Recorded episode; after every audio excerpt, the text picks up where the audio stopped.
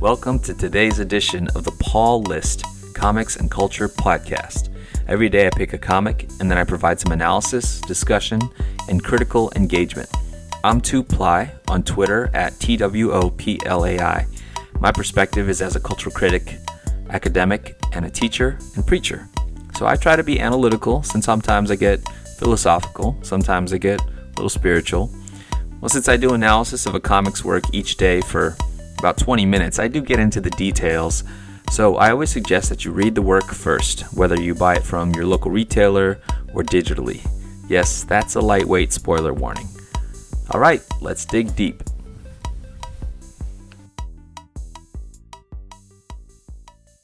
Hey, it's still Wednesday, and earlier today I released my pull list episode um, along with talking about Jessica Abel's Out on the Wire.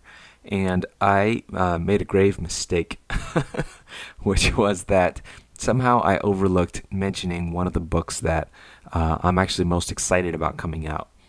And, um, you know, I'll, in full transparency, the reason why it came to my attention is because um, I tweeted about the Wednesday episode uh, about Out on the Wire, and um, somebody that I uh, am acquainted with retweeted my tweet, and it was none other than artist Justin Greenwood, who um, I'll describe in a minute, that I've spent a little bit of time with. And it was really nice of him to take my totally unknown podcast and to retweet my tweet about the episode. But I also saw on his feed that um, he was, you know, folks were shouting him out because uh, the Fuse issue 19 was being released today. And I thought, how in the world did I miss a new story arc of the Fuse, which, you know, I'm really excited about. How did I miss that and talking about it in my pull list episode? And uh, went back and looked at the Previews World site, and I think it's because there was a whole list of, um, you know, back issues of the Fix that were being uh, re-released, and somehow the Fix and the Fuse, I just kind of missed it looking over that list. Um, it's a grievous error because the Fuse is one of the top, the three or four image books that I um, that I keep up with every month. Uh, because it's a book that I'm excited about. I end up rereading it so often because you, you sort of um, benefit from from uh, rereading to follow what's going on in every one of the arcs um, because it's so tightly plotted. Um, and so I thought I'd just do throw in a little extra episode, um, not really as a thank you to Justin so much as to um, make up for my oversight and actually a chance to kind of geek out about a book that I wouldn't be able to talk about for a while until it came out in trade on the Tuesday trade. And so I want to talk a little bit about the Fuse number 19 um, while I'm at it here in this cor- kind of this extra sode um, of the Pull List podcast. Um, it's the Fuse if you haven't read it, um, and I'm not gonna spoil too much. I'm not gonna give away too much here. Although I hope I talk about it in a way that um, readers of the book will appreciate. Um, the Fuse 19 is this the first of six issues of their fourth story arc. Um, the first three story arcs uh, began it began with the Russian shift, Gridlock, and then Perihelion was the latest arc that wrapped up and uh, was collected. And they've been on a pretty good schedule. It's sort of the Image Comics saga schedule where they'll release an arc um, in consecutive sequence, um, and then they'll collect it, uh, and then uh, take a little break and then begin the next arc. Uh, in the case of the Fuse, they've sort of, uh, I think they've been six issue arcs every single uh, one of the first three. Um, and so that's a hefty amount of comics making. Um, and that takes no little work. Um, it's also a satisfying chunk of storytelling. And so the premise of the Fuse is that um, our uh, uh, it takes place on a um, whew, I should probably have brushed up here, but um, it takes place on a uh, orbiting platform, uh, sort of a orbiting energy platform that um, is it's, sort of a sci-fi context, a sci-fi setting, and um, it's called the Fuse, even though it has um, another name. I can't remember what it is because it's um, it looks like a fuse, and I think that's a perfect sort of almost industrial uh, metaphor for the kind of place that it is. Because even though it's sci-fi, it sort of doesn't have the Star Trek, Star Warsy romance. Um, it's a very kind of um, uh, dirty, dingy, gritty kind of uh, sci-fi setting. And the sci-fi setting is actually more setting than anything because the stories themselves are very much um, procedural type um, detective and crime stories. And um, it's interesting, this genre mashup. Antony Johnston, who is the writer on this book, um, is really good at genre stuff. Um, I think he's got just an awareness of what the tropes are and how to play with them to make intriguing stories and how to make the how to work within the genre um, to to you know meet the expectations, but to um, still keep it lively and to sort of draw from what he thinks are the best uh, and uh, the best elements of the genre. And uh, I think he does it really well with the fuse. Um, when I read it initially, what first actually attracted me to the book was the design of the covers, which uh, Johnston himself is responsible for. He's got a certain aesthetic. He's a he's a very well dressed man in the times that I've met him or seen him. Um, but uh, the design of the covers just looked really cool. I picked up the the book. Uh, I was just instantly engrossed with the story and really loved the art, which is uh, what I'm going to spend some time talking about. But um, like many episodic TV shows, you know, your your CSIs or your Good Wife or whatever, especially the ones that are on broadcast TV, there's this aspect of the fuse where there's a weekly story, you know, sort of the the arc, and then there's sort of a long term arc, um, a gradual development that tends to be um, more subtly woven in. Uh, often at the end of the story, there's some built intrigue uh, around the main characters. Um, and I think what's going on is that in this fourth arc, um, which uh, is called, oh, mm, I gotta flip it open. Give me a second. But in this fourth arc, it seems like there's a great kind of culmination going on. Um, Johnston has always been a very crafty as I was saying, genre raconteur. He knows how to uh, take the, the elements of genre and really make them work. And when I first started reading The Fuse, I, I wondered if, you know, it was uh, it read as a really good crime detective procedural. I wondered why the sci-fi element was necessary. I think the more I read it, the more I uh, can appreciate why um, why these stories are better served taking place in the kind of isolated, um, you know, sort of orbiting spaceship type city that um, that the fuse is. Um, so this this new arc, it's called Constant Orbital Revolutions. Um, issue 19 just started it. I definitely recommend that you check it out. Um, and I just I think what I love about the book, uh, there's a great note. It's sort of the um, you know opening preface here and uh, the creators write, you know, previously, and then they say, "Come on, did you miss where it says part one?" You know, you you uh, and they really strongly encourage you to read the first three arcs, which you really should. Um, um, but and but the reason is not just to um, support the book, but um, I just I really love that at that point in actually in 19 issues, which a lot of the comics that I read go 19 issues and don't achieve this um, our two heroes, our two main protagonists, have this so much depth that by now my feelings about them are mm, are complex and um, but and but I but I'm I absolutely sympathize with the the heroes in a way that uh, you know only the sort of best television dramas and really finely written comics achieve for me. Um, you have Klem, uh, who is uh, sort of this uh, this older, you know, 60 plus detective. I love that she has so many sides, uh, so many shades to her. Sometimes she's cynical, sometimes she's hardened, sometimes she's tender, sometimes she's touchy, sometimes she's sardonic. And you just really get a sense of a, of a very finely drawn character. Um, there's complexity in Klem, and uh, she's just awesome. She's just kick kick butt. Um, and then her partner, who is you know, she's sort of the old cop, he's the new cop. Um, Dietrich has a lot of mysteries. Uh, I won't give too much away about that, but but he he also has this sort of very genial um, German uh, black sort of detective uh, with you know a, a mysterious background.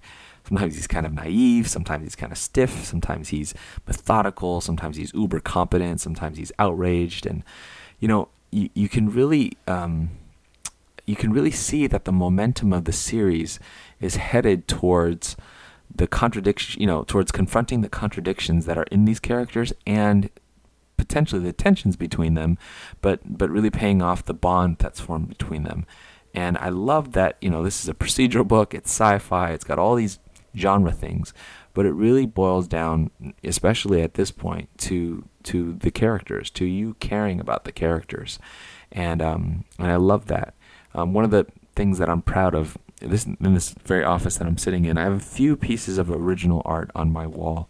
Um, I'm not like a wealthy collector, so it's not like I have my um, you know page of Jack Kirby New Gods or something like that. But I do have one of the proud pieces that I own is a page of Justin Greenwood's art from uh, I think it's the, the, from the first issue of the Fuse, and it's a page where Klem and um, and uh, Dietrich, whereas she, she, likes to call him Marlena, as in Marlene Dietrich, uh, are sort of uh, going back and forth on two sides of the page, and they're you know puzzling their way to the next step of their mystery. And I love the page because, well, I love the storytelling that um, Greenwood accomplishes in it, but I also love that this book is really about these two characters, you know, very obviously, um, in some ways, diametrically opposed. They're clearly character foils for one another, but they're also just um, there's a there's a chemistry that is you know strikes you right off the bat, and um, this back and forth between the the two characters kind of leads them at the bottom of the page to a kind of aha, and the paneling uh, really demonstrates that in the the way that um, they're sort of asking questions back and forth and you know there's there's no uh, speech balloons obviously in this page of original art um, and yet you can or you can kind of imagine you can see the the communication and the chemistry between these characters um, and so that kind of really leads me to what I really love about this book. And um, I'm going to show a little bias. I'll, give the background. Um, I started reading The Fuse, as I said, because something about the cover design attracted me to the book. Um, and I found that it was really, I, I, knew about Antony Johnston. It was really Justin Greenwood, uh, whose work I loved on this. Um, he, he, also does the art on Stumptown. Uh, more recently, had a series called Stringers from Oni Press. Uh, Stumptown's from Oni as well and uh, those those books also get my props. And he's working now with um, a number of really accomplished writers: Greg Rucka on Stumptown, um, Marc Guggenheim on Stringers, and um, and so I met him at a con and was really surprised and delighted to find out that he's also a Bay Area guy. Um, actually, not too far from from where I am here in the Bay Area, and so I um, I asked him about interviewing him for a column that I wanted to write about him for Multiversity Comics, where I occasionally write long form columns. And uh, he was just so generous. I mean, he was super kind. Um, and so, you know, uh, this is often true in the comics industry that these artists that you meet, these creators that you meet, um, turn out to be really, really cool people. And um, what's what was cool to me was that Justin's art was of a kind, and I'll wax about this in a little bit, but it was a kind that I really, really liked. I really, really enjoyed. And then to find out that he not only lived uh, not too far from me, but uh, was actually just a super, super nice guy, um, super cool guy, um, was was really, really fun. I mean, that was just one of the comics highlights of the last few years for me. Um, and so um, I I did get to interview him. I did get to spend a little bit of time. Uh, he was kind enough to let me see him work a little bit, um, and, and we, we sort of got to know each other a little bit, and um, and it, it just was a overall gratifying thing. I think what what I would say is that um, the most exciting thing was that I found that the things that I p- presumed about him because of what I loved about his art turned out to be very reflective and true of his his pers- his personality and um, and that's just cool. I mean, that's just like about as fun as it could get. Um, I, I, I won't say that I'm an insider. I don't know a lot of comics creators. I've only talked to a few, um, but you know, of the ones that I have, um, you know, they they've been sort of universally very very nice, and um, Justin really has been um, incredibly nice, incredibly cool guy. Um, but I actually want to talk about his art. Um, apart from the person. Um, although as I said, what I met and saw of the person reflected in the art. And uh, one day I'm I'm going to finish the column that I started. This was months ago, so this is one of my overdue pieces of writing. But I'm going to finish the column that I started writing about Justin and his work. Um, but this is sort of my warm up for that. Uh, and and and the thing to say about his art, and and I think this is, you know, uh, uh on display in um, Fuse issue 19 is that um, Justin has a knack for being, um, to me, he is the most roll up your sleeves cartoonist in comics today. And I hope that doesn't sound like I'm damning him with faint praise. I just pray, hope that you give me a chance to, to explain. But um, I really feel like he's the most roll up roll up your sleeves cartoonist in comics today, and I have huge respect for that. And to kind of illustrate what I mean, I'll talk a little bit about my my favorite cartoonist, um, when I first became a, um, a diehard comics fan.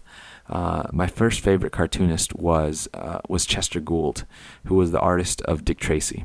Um, when I was a kid, the Dick Tracy movie came out, and so after you know a childhood of Dragon Ball as a Chinese kid, and then um, Ninja Turtle and Batman, and sort of one passion after the other, um, suddenly I had access because they were reprinting a whole bunch of the old comic strips. I had access to Dick Tracy, and man, I fell hard for Dick Tracy. I mean, you know, some kids were into it at the time. It was kind of a passing fad because of that uh, Warren Beatty movie, but for me, I was stuck, and I, um, you know, went after those the the you know the new reprints, the old reprints, whatever reprints I could find. And um, by that point, I was already pretty versed with um, not just comics generally, but even that specific era of comic strip artists, you know, that that, you know, hugely important and influential era stretching from the 20s to the, let's say the 50s, um, when comic strips were king. you know, were king features, king king syndicates, um, and uh, all the syndicates, and they controlled the newspaper comic strips, and they were huge. You know, they were huge in in the popular media and popular imagination. They were kid stuff. They were grown up stuff, and um, and and Dick Tracy was huge among them. And Dick Tracy was you know was my favorite. Looking back at it from a you know 1980s 1990s kid lens, um, and Chester Gould. Uh, you know, there's things that I you know in my adulthood look at and and sort of you know don't necess- don't necessarily resonate with who I am now, but but there's other things about him that still speak true to a deep part of my heart. Um, at the time, you know, you had um, some some amazing artists. You had you know your Hal Fosters and your Alex Raymonds, um, you know Prince Valiant and and um, Buck Rogers and so forth. But um, probably I would say the pinnacle of that vein of art would be Milton Caniff. Um, Milton Caniff, artist of uh, uh, Steve Canyon and uh, whew, Man, I'm blanking on Milton Caniff's big, big comic strip. This is terrible. It's late. um, his stuff was beautiful, um, but there was something about his work. It was very cinematic. It was very theatrical, but to me, it was missing something. It was just so polished, and and actually, I loved it. it you know, Caniff's art was was just awesome. It was beautiful. It, it was the kind of thing that you know your later Alex Toths and and then eventually into like your Neal Adams and anybody who sort of had this slickness of of drawing, uh, this realism, but still um, still a kind of um, uh, selectiveness uh, that was really canny, that really formed what realist cartooning looked like. Um, so Chester Gould was not that. And although I had respect for that kind of work, it still left me a little cold. Um, I would look at a page of Steve Canyon and it would look beautiful, but I didn't want to read it. I was not actually interested in the stories. I couldn't penetrate the exterior of those characters. On the other hand, you know, at the same time, you had your Winsor McCay, you had your your E.C. Segar uh, of Popeye fame, you had Harold Gray who did Little Orphan Annie, you had um, Al Capp uh, who did a Lil Abner, and and those artists played a lot more with caricature, with um, abstract sort of impressionism, with you know cartooning as you think of cartooning, um, even if they were doing more um, realistic stories or at least serious stories, and um, somewhere between the caricature and the exaggeration of those artists, and then the realism of your um, Alex Raymonds and your Milton Caniffs stood Chester Gould. And he was so influential uh, that um, the whole Chicago Tribune line of cartoonists took after him. And there's something about his art that is. Um, uh, there's a great piece in the Comics Journal of a few years ago by somebody named Frank Young called The Gould Rush about um, Chester Gould and how he reflected this certain kind of pathos of that era of America. He, he, Young writes he's an American crazy and, and an American kind of crazy, and, and we feel right at home in it. There's this uh, quote, he, to quote him, he says he has an angular, flat style that appealed to the pop art generation. Um, that and, and, and Gould had this savant skill as a storyteller, writes uh, Frank Young. Uh, and there was something about the not only how he told stories, but also how he drew that had a way of sucking the reader, uh, to quote again, to suck the reader into his world. And I, some of it I think I can analyze. Some of it has to do with, you know, use of angles and close-ups. Some of it has to do with the um, abstraction of faces and figures and forms. Some of it has to do with um, staging or framing. Um, uh, Gould would would sometimes be, you know, could be super poignant or dramatic. He could use shadows and, and chiaroscuro incredibly uh, ably. Um, he could also be hyper detailed, you know, drawing whether it's like buildings or devices or whatever, almost architectural or mechanical. And uh, but sometimes he was just awkward, you know. It's like clearly using shorthands. You know, this this character is always from a three quarter angle, and this other character is always from the profile um, uh, like the, you know, or there'd be an arm that came out of the side of the of the panel because that was just the easiest way to draw it, you know, and then the uh, you know sort of awkward bend of the neck because the face was always turned in the same direction. Uh, there was something. Be, we were kind of somewhere between the cubist ab- abstract and then sort of comic realist, and um, and you know, I, I, I think what it was about Gould was that you could get a sense, and I and you know in the pictures that you see of him, well, most cartoonists in the time, but but the pictures you see of him, he's always in a shirt and tie, you know, like like folks in those days always did, and he always had his sleeves rolled up. And I always got this sense of Chester Gould as this sort of I'm going to roll up my sleeves, I'm going to get messy into the ink uh, to create something clean, something legible, and something that's just going to keep you wrapped. Uh, that was Chester Gould. Uh, and, you know, you could formally critique it. Uh, some of his characters were just um, so surreal, they were to the point of ridiculous. Um, but, you know, there's, some, there's kind of a principle about cartooning, cartoon art, right? So you learn early in art, if you're, you know, drawing, if you're interested in an art class, to pay attention to light and shadow.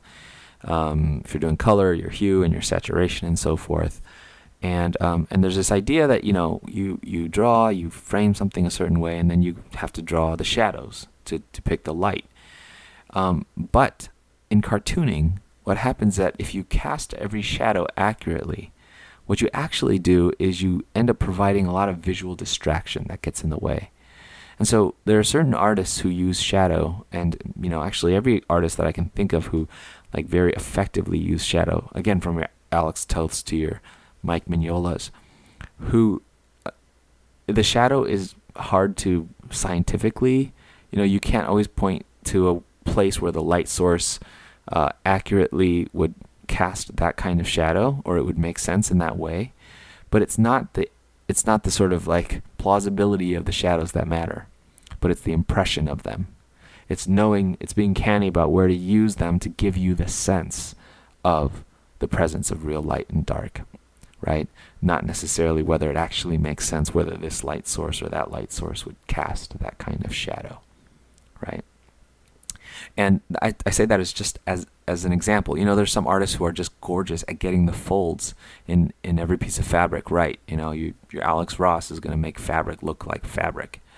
Um, for an artist like Chester Gould, or to come back to the point of what I was saying all this for, an artist like Justin Greenwood, uh, they roll up their sleeves, they understand the visual shorthand of something like a fabric fold, but they're not slavishly pedantic about them. You know, they're not obsessed with the accuracy at the expense of what they really do, which is to tell a dang good story.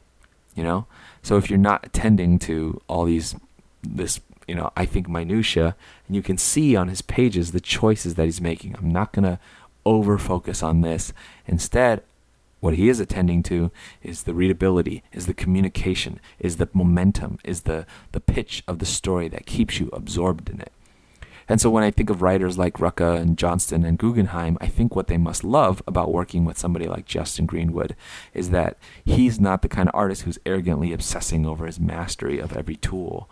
You know, his craft is subsumed to the story. And so he's never like, hey, look what I can do. You know, here's a ridiculous bird's eye, or here's a, you know, carefully tuned, you know, posed action shot where, you know, Spider-Man has his leg in sort of a ridiculous place because look how cool that looks. You know, not that Justin's work doesn't look cool. Uh, I think it's a different kind of aesthetic of cool. Um, or he, you know, he's not. Here's some untenably complicated tech, you know, with 18 buttons that clearly uh, nobody could functionally use. Um, what Justin does is he's a cartoonist. And for the kind of work that he's doing, um, in this case, a crime detective procedural, not that unlike Dick Tracy, a kind that sort of um, gets you in its grips um, efficiently and economically, tells you the story, uh, but gives you enough character acting uh, that you know our primary concern is not the quality of the foreshortening or you know the absolute um, uh, slavish care over tangent lines uh, although that affects readability, and I think his readability is awesome. It's really just the letting the characters be characters, letting the their uh, personalities come out, um, letting the relationships and the dynamics and the reactions, attending to those things, um, and you know, if you read the fuse, there's a pace to it that is just um, brilliant, and of course that's the writing, but but that's also the cartooning. There's not a there's not a, any you know there's not like so little that it feels threadbare it's a very developed visual world with very um, specific and um, and identifiable characters with identifiable emotions in every scene but it's not bogged down you know with um, with just flora and fauna you know it's just so uh, effectively told um, and that's that's why I love Greenwood's art.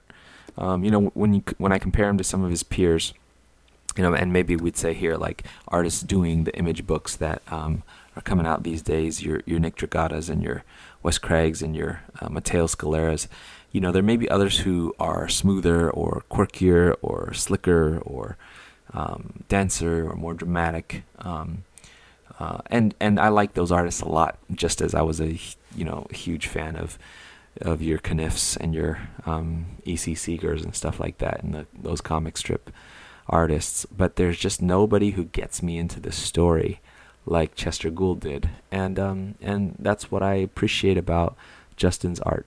Um, it's cool looking. It's um, he's able to represent uh, you know diverse characters um, with distinctive personalities that don't feel like stereotypes. Um, the the um, kinds of designs he has for settings and backdrops and worlds. Um, he draws cars and vehicles that move and they really feel like they're moving uh, off the page. Um, his sort of um, panel spacing, storytelling, always reflective of the the right pace of the story. Um, all that stuff is just craft that he does really well. But um, but it's also just that, as I said, on that scale of of cartoonishness, I just I feel like I can enter in with his uh, characters um, and and have the kind of emotional connection in a very quick and efficient manner, and often in a setting that's not easy to do that because of, the sort of high genre um, trappings of his of the stories that he's been involved in. Um, but I'm in and and and I'm brought in by his art. So um, I think that's you know I think something I can say about about uh, Greenwood's art. Something I can say about the Fuse. Um, more to say. I have more notes here, but I'm going on way too long. Um, tomorrow, I'll be back with the daily program with uh, Thursday's throwback. I'm going to talk about the new Green Arrow celebration of 75 years that just came out and uh, talk a little bit about that character um, and in society. Bernie Sanders with with um, as as a Justice League member. Um, all right, so thanks for listening and uh, keep reading.